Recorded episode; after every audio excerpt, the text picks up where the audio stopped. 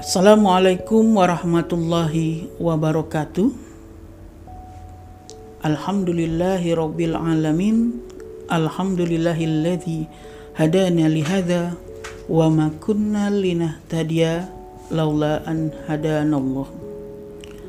Ashhadu an la ilaha illallah wahdahu la syarikalah wa ashhadu anna Muhammadan abduhu wa rasuluh.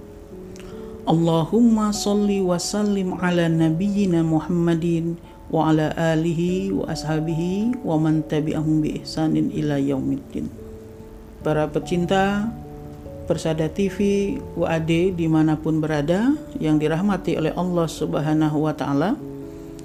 Kali ini kita melanjutkan syarah hadis nomor 6 dari hadis Arba'in yang kemarin sudah kita sampaikan pada episode pertama dan kali ini pada episode kedua adalah kelanjutan dari penjelasan pada pertemuan yang lalu. Pada kesempatan ini akan kita khususkan terkait penjelasan tentang hadis ini bagian yang terakhir yaitu berbunyi ala inna fil jasadi mudaghatan idza solahat solahat jasadu kulluhu wa idza fasadat fasadat jasadu kulluh.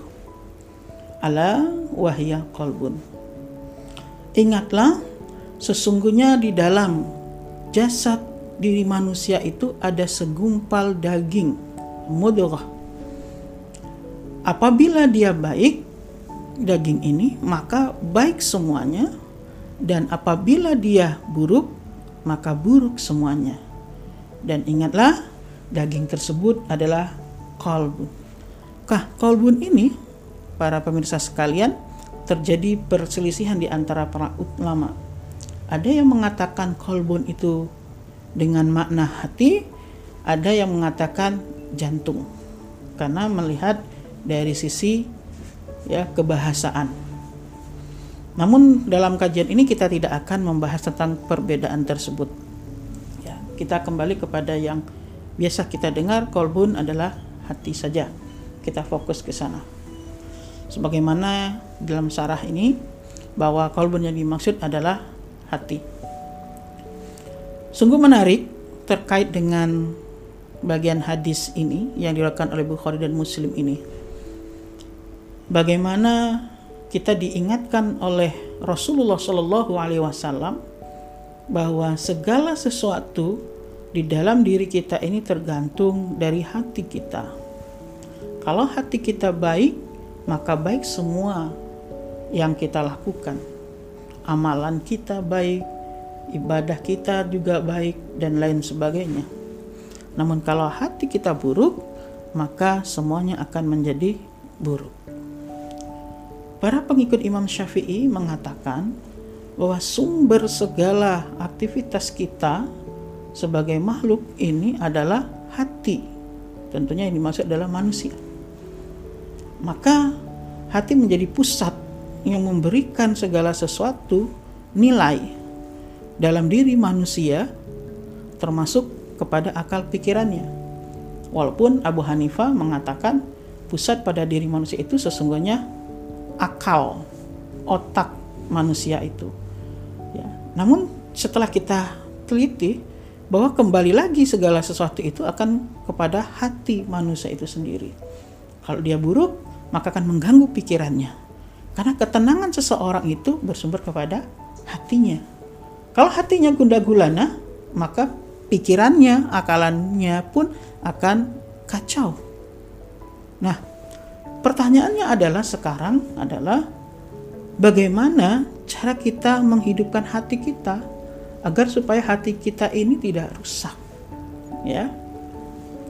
Nah, di sini saya ambilkan dari kitab Al-Mu'in ya, merupakan salah satu syarah hadis arba'in juga yang dikarang oleh Ibnu Mulkin Asy-Syafi'i ya.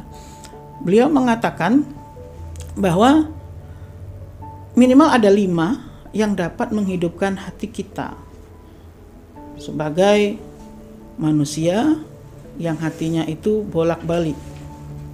Sampai kita diajarkan oleh Rasulullah, ya muqallibal qulub, sabbit qalbi ala dinik. Wahai yang membolak-balikan hati, ya tuntunlah hati ini untuk selalu kepada agamamu.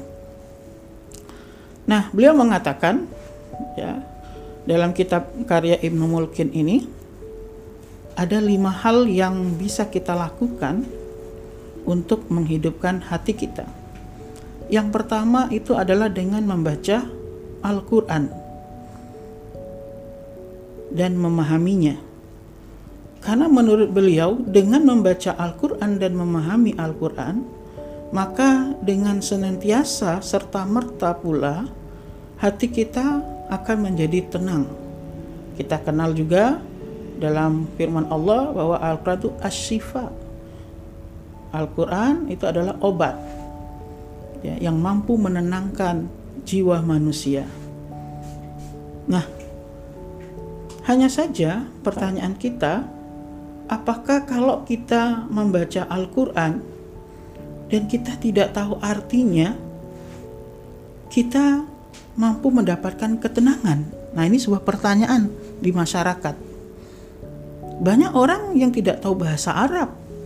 Lalu bagaimana mungkin seseorang itu bisa tenang ketika membaca Al-Quran? Nah ini menarik sekali para pemirsa sekalian. Saya teringat akan sebuah kisah di mana ada seorang murid bertanya kepada gurunya, "Wahai guru, bagaimana mungkin kita membaca Al-Quran padahal kita tidak tahu artinya?" sehingga kita mampu memahami bukankah itu suatu keniscayaan? Lalu sang guru tersebut menyuruh muridnya pergi ke sungai membawa ember. Namun ember ini bagian bawahnya dilubangi. Sehingga meskipun murid tersebut pergi ke sungai mengambil air lalu membawa air itu sampai ke gurunya secara otomatis airnya habis disuruh ambil lagi habis juga Akhirnya sang murid tersebut bertanya, "Wahai guru, bagaimana mungkin saya mampu membawa air ini ke hadapanmu? Karena ember ini bolong bagian bawahnya, sehingga tidak mungkin saya mampu mengambil air di sungai tadi." Apa jawaban dari sang guru? Dengan bijaknya beliau menjawab, Walaupun engkau tidak mampu membawa air tersebut ke hadapanku, coba kamu lihat ember tersebut. Apa yang terjadi pada ember tersebut? Lalu sang murid melihat ke arah ember yang dia bawa. Dia masih bingung. Sang guru pun menjawab, "Perhatikanlah ember tersebut. Bukankah ember itu semakin lama semakin menjadi lebih bersih dari semulanya?" Nah, di situlah sang murid tercengang. Lalu sang guru berkata, "Demikianlah Al-Qur'an. Meskipun engkau tidak memiliki kemampuan untuk memahaminya secara utuh, tapi karena engkau sering membacanya, maka Al-Qur'an mampu membersihkan dirimu." Nah, para pemirsa sekalian, persada TV UAD yang berbahagia, membaca Al-Qur'an dan memahaminya itu sangatlah penting. Namun ketika kita tidak tahu bahasa Arab, dan kita mungkin tidak mampu memahami secara utuh walaupun dengan membaca terjemahan tidak perlu khawatir.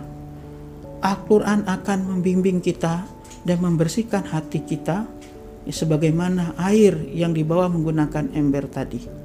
Itu sebuah analogi sederhana. Mungkin ada pemahaman yang lebih baik daripada itu. Yang kedua kata pengarang kitab ini adalah berpuasa saya sempat membaca hasil penelitian-penelitian kesehatan. Kita tahu kalau puasa itu ada puasa wajib, puasa sunnah. Ya, namun dari sisi ini saya akan mencoba ya menampilkan betapa luar biasanya puasa itu bagi jiwa seseorang di seorang. Saya buka salah satu situs di internet ini merupakan hasil penelitian maka saya dapati hasil penelitian yang menarik sekali. Yang pertama, puasa itu dapat meningkatkan kesehatan. Sudah jelas kita pernah mendengar ya, ada sebuah riwayat walaupun riwayat ini diperselisihkan kesohihannya. Namun menurut dokter, secara penelitian kesehatan bahwa memang puasa itu dapat memberikan kesehatan pada tubuh seseorang. Regenerasi sel minimal. Ini yang menarik. Kemudian selanjutnya adalah mengubah diri seseorang itu jadi lebih baik.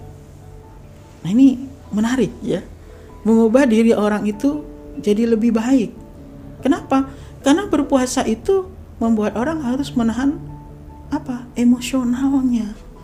Jadi secara kesehatan itu membawa diri orang kepada yang lebih lebih baik juga. Selanjutnya adalah mengurangi resiko depresi, ya. Karena orang yang berpuasa itu harus dia menahan segala amarah emosional yang tidak bermutu yang mungkin di dalam kehidupan sehari-hari orang itu biasa mengeluh, tidak menerima kondisi. Tapi karena berpuasa orang itu harus bersabar. Nah, ini mengurangi depresi. Dan terakhir, dari penelitian itu adalah dengan berpuasa dapat menenangkan hati. Nah, ini menarik ya. Poin yang terakhir ini dapat menenangkan hati seseorang. Sehingga hati seorang itu masa legowo, tenang, dan senang. Nah, kalau kita lihat tadi apa yang dikatakan dalam syarah hadis terkait dengan hati ini, bagaimana cara menghidupkan hati? Yaitu dengan berpuasa. Ini sungguh menarik sekali. Ya, bahwa hati itu bisa diperbaiki dengan berpuasa. Kemudian yang ketiga adalah qiyamul lail, ya. Qiyamul lail. Mungkin dari kita semua sudah terbiasa mendengar ayat-ayat tentang qiyamul lail ya. Apalagi teman-teman persada ada kewajiban qiyamul lail ya. Nah ini. Di dalam Al-Quran juga dibahas secara sendiri.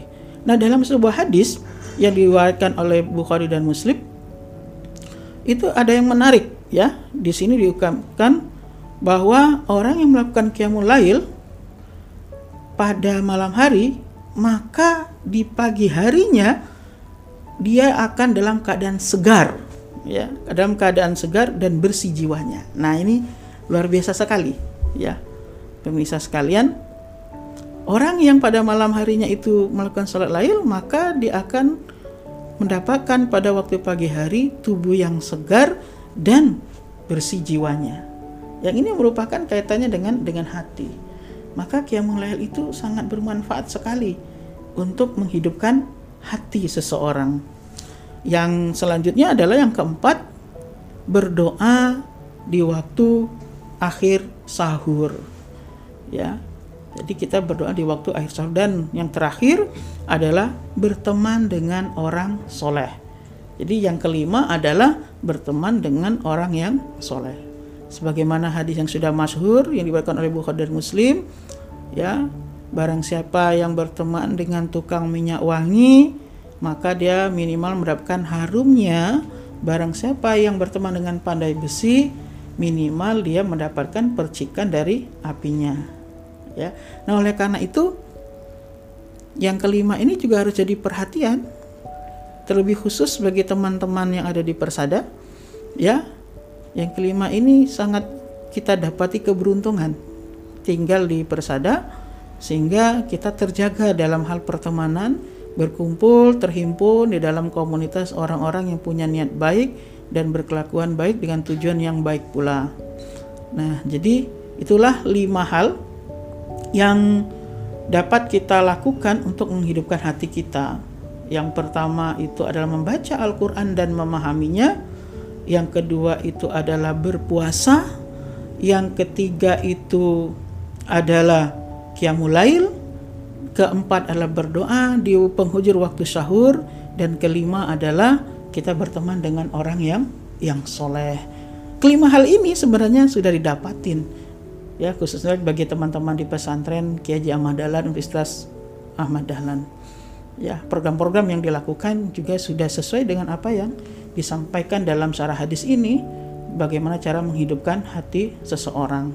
Ingatlah bahwa dalam hati seseorang itu ada segumpal diri seorang ada segumpal daging apabila dia baik baik semuanya. Kalau buruk buruk semuanya. Sebagai penutup para pemirsa sekalian Persada TV UAD apabila hati kita itu diselimuti dengan kebaikan-kebaikan, maka secara otomatis semua gerakan-gerakan tubuh kita itu melakukan kebaikan. Maksudnya adalah semua gerakan tubuh kita adalah melakukan hal-hal yang diredoi oleh Allah dan menjauhi segala hal-hal yang dimurkai oleh Allah. Oleh karena itu, mari kita senantiasa menghidupkan hati kita dengan hal-hal yang bermanfaat, mulai dari membaca Al-Quran dan memahaminya, berpuasa, qiyamul lail, berdoa di waktu sahur, dan juga berteman dengan orang yang soleh. Setiap apa yang kita lakukan akan dipertanggungjawabkan dan segala sesuatu itu bermula dari hati kita. Maka apabila hati baik, semua akan baik. Mari perbaiki hati kita. Dan jangan lupa tetap setia kepada channel Persada TV UAD dan selalu like, comment, and share dan jangan lupa pula subscribe-nya untuk keberlanjutan channel ini. Semoga kita mencapai apa yang kita inginkan sesuai dengan ridha Allah. Wassalamualaikum warahmatullahi wabarakatuh.